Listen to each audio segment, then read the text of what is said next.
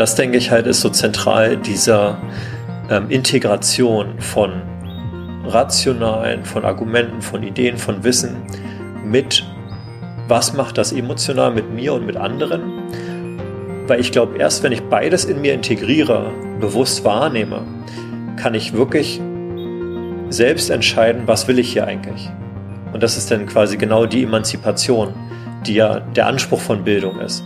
Menschen dazu befähigen, sich selbst zu positionieren.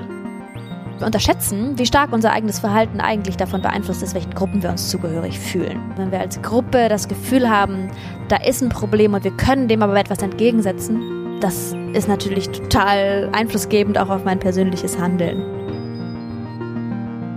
Herzlich willkommen bei Zukunftsfähig, der German Watch Podcast für eine nachhaltige globale Gesellschaft.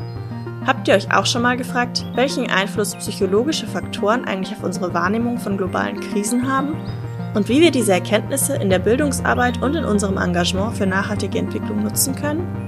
Dann seid ihr bei unserer Reihe Psychologie und gesellschaftliches Engagement genau richtig. In drei Gesprächen stellen wir uns gemeinsam mit Klima- und Umweltpsychologinnen genau diese Fragen und suchen Lösungen dafür, wie wir besser mit globalen Krisen umgehen können. Was gibt es für Positivbeispiele?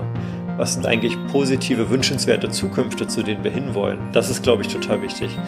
Und ich glaube, Menschen, die das schaffen, die trotz der Problemerkenntnis, die sie haben und den daher, damit zusammenhängenden Emotionen, die trotzdem handlungsfähig bleiben, ich glaube, die gehen halt ins Handeln